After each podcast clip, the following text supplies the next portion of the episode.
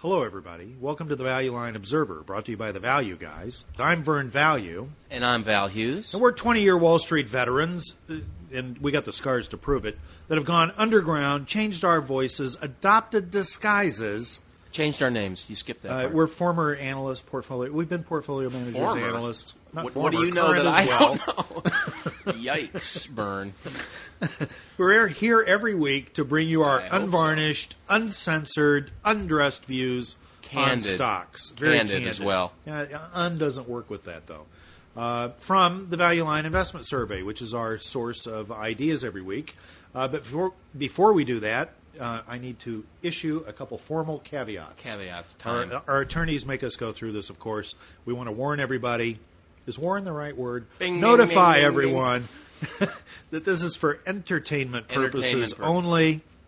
Absolutely only. And we're not responsible for anything that might happen up or down with the stock price of any stock that we talk about. Almost nothing or don't talk about these stocks. I just want to say. There are a lot of other very important legal caveats of which you should be aware that you can read about and see pictures of us and a lot of, take a poll or whatever at our website, www.thevalueguys.com. Hey, I've got some exciting news, Vern, that I want to share with you. Please share it with our listeners. Our website's about to change. Really? Did I not mention that? Right now, it's got a bunch of information about us, and I just was up late writing some stuff, and Vern was, and we put it up. But we're about to a gentleman at financialcontent.org or somewhere or com is going to put some stock quoting stuff on our site to try to make it where you could actually get a stock quote. So. I'm not sure what he's doing. Well, that might be useful when you're looking at or listening to the stocks that we've talked about that week to be exactly able to his point. You're one click away. A snapshot view of that stock. So I'm excited. I'm seeing some prototypes. It's exciting. In the second half of the show, I'm going to come back with some, really inspired ideas for a recessionary economy. In all of its different manifestations. Not amazing ideas this week? No, inspired. Just inspired. Okay. But you'll want to stick around for that. I'm not going to tell you who they are. You have to wait until the second half. You always tell who they are. Not this week. Wow. That's off the page. But first, I'd like to turn the show over to the erudite elocutor on equities, Val Hughes. I don't know what to say to that, if thank you's the appropriate response or not. It is. Okay, then thank you very much. You're very welcome. All right, everyone. It's been a difficult week on Wall Street, as it's been for really the whole length of the show, about 3 years. But we just press on. Fortunes are made in these times. You can't call the bottom. You know why? Because we have the audacity of hope. We do. And every investor has that. And I would say if you're an investor for the first time, be very glad, because other people's errors are your opportunity. So, there's a lot of companies that sell at earnings yields. I want to make this point. Right now, there's companies. Obviously, we're going to continue to have an economy. Even in the 30s, the economy fell 30%. I thought we were just going to have a government. No, well, look. There's talk, and then there's reality. The reality is that in the worst period we have data for, I'm sure there's worse periods. Like the plague was kind of a bad time, but in recent history, the economy was down about 30%, and that's still 70% good, right? Still working. So. It's still a big economy. If you have a $14 trillion economy, the good news is, in the worst historical case, it was still a $10.5 trillion economy, sort of apples to apples, which is still a huge economy. And the point to be made is, if you've got a good company, a good product, clearly you can't be number two in the space, as Circuit City and Linens and things found out. Where did Apple bottom last time? Apple? Yeah, in 2002. I don't know, but when it almost went out of business, it went to 2 or 3. But in any case, you need to be number one in your space clearly these days. And with the internet giving people instantaneous information, people don't want to go to number two. It's simple as that. When number two was closest to your house, or number two ran a big ad in the paper, maybe you went to number two. But now everyone's typing best of class, and if you're number two, you're out of business, and mass attracts mass increasingly, and so linens and things, Circuit City, I don't need to say anymore. So clearly, the $4 trillion of the economy that could go away is going to be not the number one guys in the space. So we just have to wait this through. Here's another point I want to make. Obviously, the market's melting down. When you talk about nationalizing banks, and this is a historic time, but when you talk about that, you're saying, hey, bank equity holders, you may own zero. And that's why these things are going down. If you're wondering why they're going down, it's because people are talking up the idea of nationalization. I don't think that's going to happen because you don't want to take all the bank equity holders to zero. It just pisses a lot of people off, and it harms the general nature of free enterprise and all that. So we need to save the banks, and I think they will.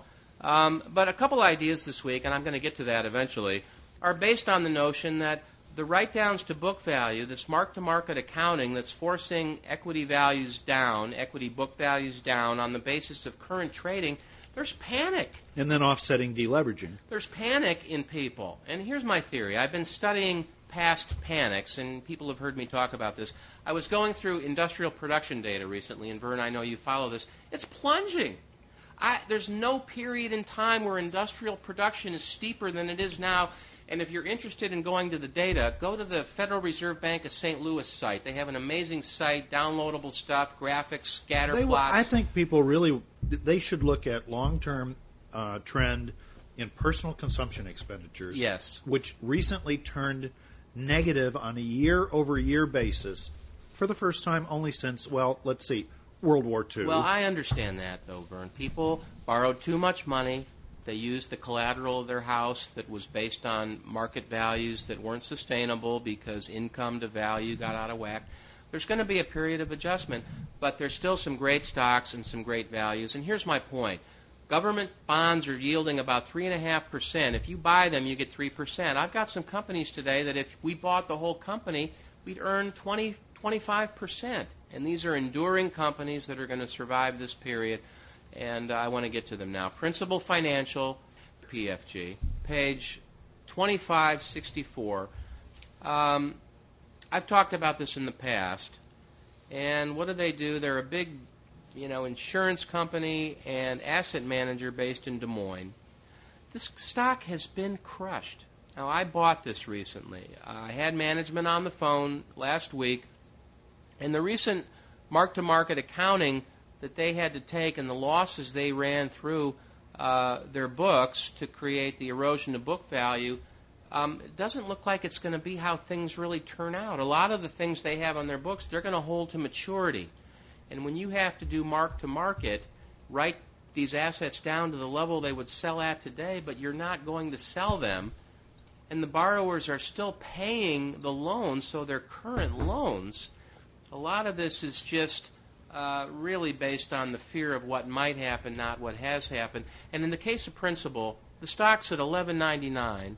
The book value, as reported by Value Line, is $24. And I'll just tell you that according to management, that is their best estimate with a lot of conservatism as to the current market value of the securities on their books, less the debt. That's what these big companies are. They're securities. It's all a lot of it. You can look at the value of it. And in the case where it's not liquid, they've done present value analysis using discount rates that are high in the teens in an environment where treasuries are at 3%. So this thing looks very solid. It's got a 4% yield. You may have to wait. And then the kicker is that they've got an asset management business that's off balance sheet. But if you look at the Value Line, it generates $2 billion roughly in revenue. That all hits the bottom line. It's fee-based. And so I look at that compared to 260 million shares. That's about $9 a share, if I'm doing that right, in other income that's not in the book value. Now, there's going to be costs against that, obviously, to run the money. But it's it's a business that generally sells at a multiple of revenue. And so there's some free value just sitting there in this asset manager. Now, granted, assets have taken a hit, but they're out there generating new business. They're tied in with a lot of profit sharing and pension funds and 401k plans. And so every week a little bit of money rolls into the funds that are managed by Principal Financial, an engine of asset growth.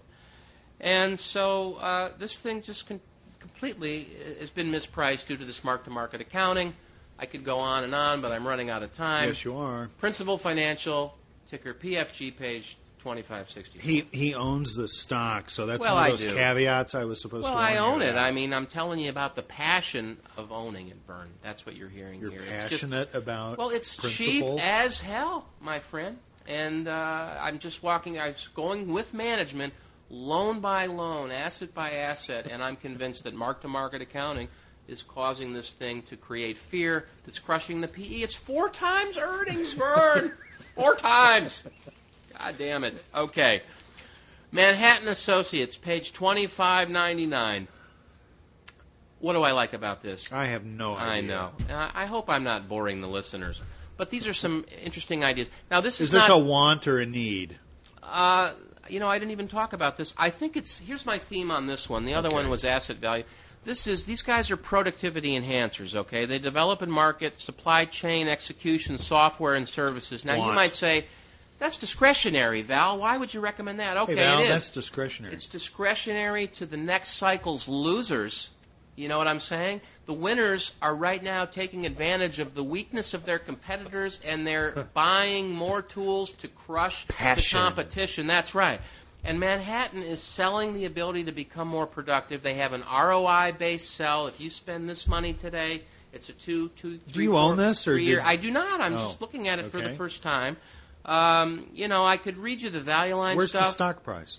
Let me summarize the Value Line read on this. Things look bad, okay? Global economy, bad. That's what we've got going here. But what I'm going to suggest is they're best of class. They've got mid-teens operating margins. The stock's at 15. It's 15 times earnings. Why do I have to buy their product?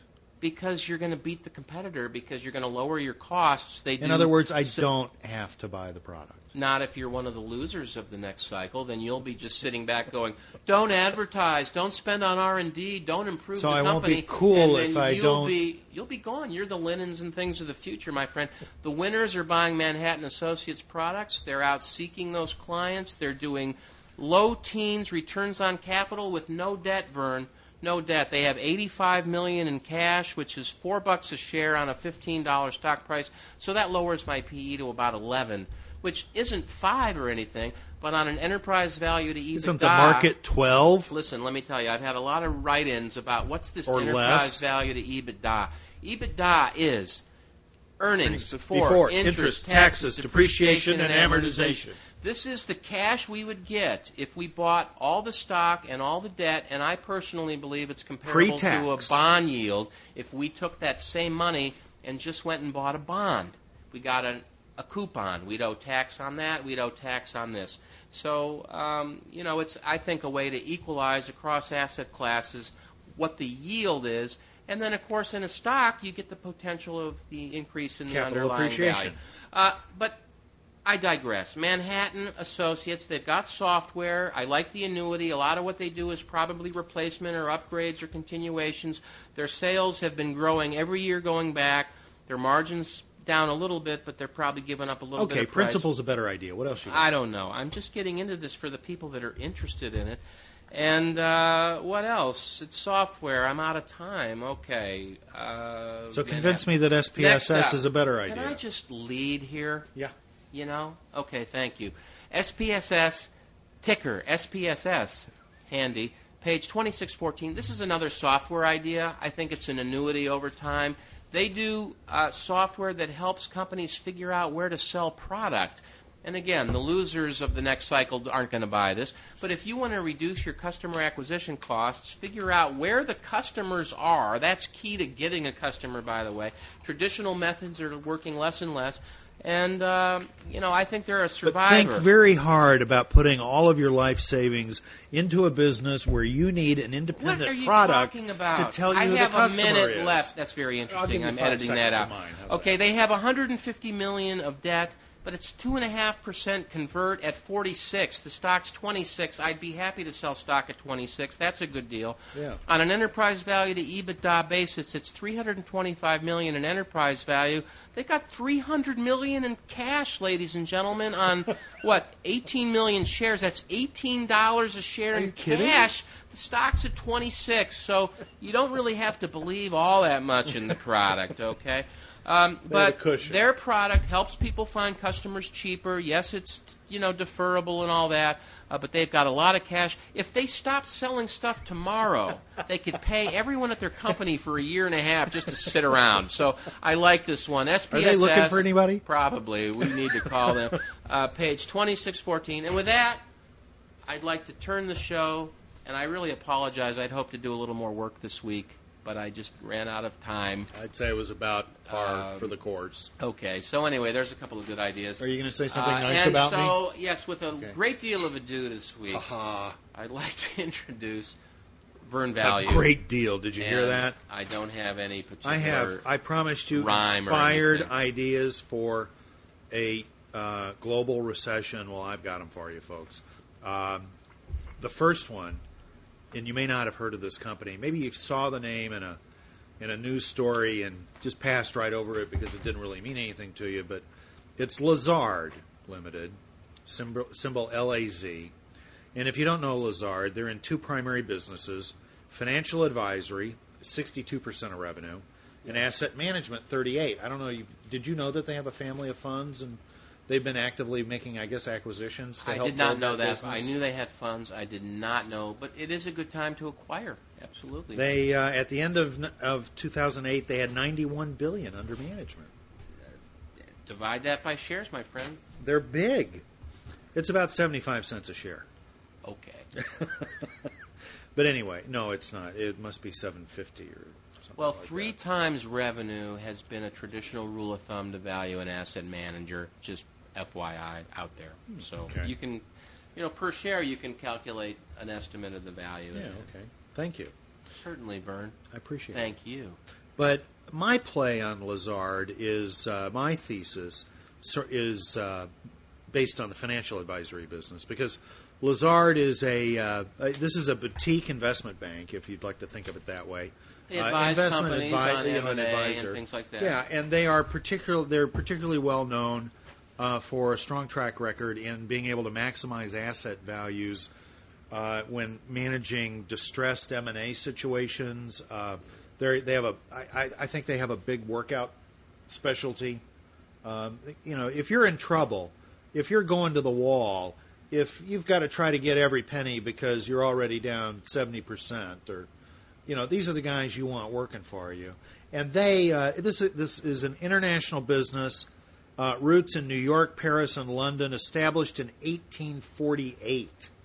So I mean, they don't just know the movers and shakers. The movers and shakers are their nieces and nephews. They didn't get caught up in the in the mortgage. No, right? They don't. They're not operating as a bank like. They're not principal investors. Like Lehman did, for example. No, none of that kind of thing. It's above the fray. So it's. The PE's 17 at the price value line shows $29.50. The stock actually closed today at about $28. So there's it's at a premium to market, but on a cash flow basis, I don't. It's less than 10 times the last peak in cash flow. Now, cash flow's down because of the contraction in overall M&A volumes, and I'm predicting that that's going to rebound now. And according to Value Line's long-term forecast for cash flow, 7 times or so. So, it's down a third from its high, and I think now in a range where you can consider buying. This is a diamond. This is a Tiffany kind of property in its space because of its unique risk characteristics, which is the thing you pointed out, and position in the industry. They're handling Charter Communications right now, which I think is a bankruptcy situation. An ex-Lazard guy, Steve Bloom, is one of the, 4 individuals on President Obama's auto industry bailout committee with Geithner and who else is on that? Paul Volcker, maybe? I don't know. I was looking at a list of what they'd worked on recently. They advised, I believe, Lloyd's on the acquisition of HBOS. They were involved in the Fortis situation. They've sold something out of Lehman. They represented Bear Stearns in the sale to Morgan. So, you know, they have quite the pedigree. The equity market. Are you interviewing over there, Vern, or what? What's the? I mean, they have $1.2 billion of debt. There's $900 million of cash assets, but I don't know if you can really incorporate that into your valuation or not. But according to Value Line, only $35 million of debt due in the next 5 years. So really long-term paper, great funding base, and I don't have to worry about any kind of repayment risk or anything. The market cap is probably about $3.5–3.6 billion. Put another $1 billion on that. Got about $500 million of EBITDA, and I've got about a 10 multiple. So, you know, something that traditionally is quite expensive in a range where you can buy it, and should be a primary beneficiary of distress in the financial services industry. What if Wall Street does not exist, Vern? Will Lazard still be a good buy? Well, they will have gotten paid to wind it all down and to sell off individual little pieces to other entities. All right. And I mean, they know everybody. People wish they knew the Lazard people, I think. You know, you probably have to audition to be a client. Next idea. I'm going to go to the opposite end of the spectrum. Advising the rich and infamous. We have help from Man on the Street. A new addition to the Value Line Investment Survey, Cash America International. I've owned this stock a couple different times. I owned this back in the mid-'90s. This thing was a real flyer. I remember this years ago. That was right after they came public, I think. It was around in the 80s. Value Line showing $17.69. No, stock closed today $15.69. So that puts it at a, using Value Line's numbers, I'm under 7 times earnings. The stock's down 60%. I guess because they have a very unique risk situation going on. There's apparently about 500 locations of the traditional Cash America pawn shop, which, by the way, if you've never seen one of their establishments, basically the idea is to take a retail category that had significant opportunity for call it penetration growth by standardizing on a certain minimum standard of service and privacy and simple, decent cleanliness of facilities. It's like uniforms. People, they trusted it. Yeah, I mean, it's a good, a place you felt comfortable going into where you could raise some money if you had a short-term cash flow problem. I was there just a few days ago. And they have about 500 of these locations, 21 states, so there's room in the United States for growth. They recently bought they're a majority owner of a Mexican chain of 112 pawn shops under a local name, so they're not the American, they're not Cash America in Mexico. Cash Mexico. But perhaps. They also have apparently 140. I'm a little confused by the different brands that are mentioned here. So they have about 140. I guess they're like a place where you can go to get an advance on your paycheck. Vern, why do I care? I'm not sensing. Well, in a tough economy where people have lost jobs and are worried about simply putting food on the table or making a car payment or keeping their child in college or whatever it is. Is the stock cheap? Down 60% at under $16 compared with $4 of gross cash flow and $2 of net free cash flow is 4 and 8 times, are those multiples, so 4 times cash flow. I've invested money in this business, and I'm getting 25% back before I decide whether to spend it on growth or a big dividend to myself or whatever, okay? Yeah. Okay. Value Line's launched it with a 3 rating, I guess, because of the stock being down so much. I have a equity market cap under $500 million, call it $475. I've got about $4.25 billion of debt, so I've got about $900 million total enterprise value. I have, according to Value Line, at least $180 million of EBITDA, so I'm under 5 times with the stock having been crushed because certain states are starting to enact limitations on pricing that you can use on these payday loan businesses. And Cash America's reaction in Ohio, Florida, and Pennsylvania is to close 43 of the 140 stores. So I think I have to assume the other 100 go, and so there's some fraction of this cash flow that isn't part of the long-term value. But can I reduce my debt with the proceeds from selling them? I don't know.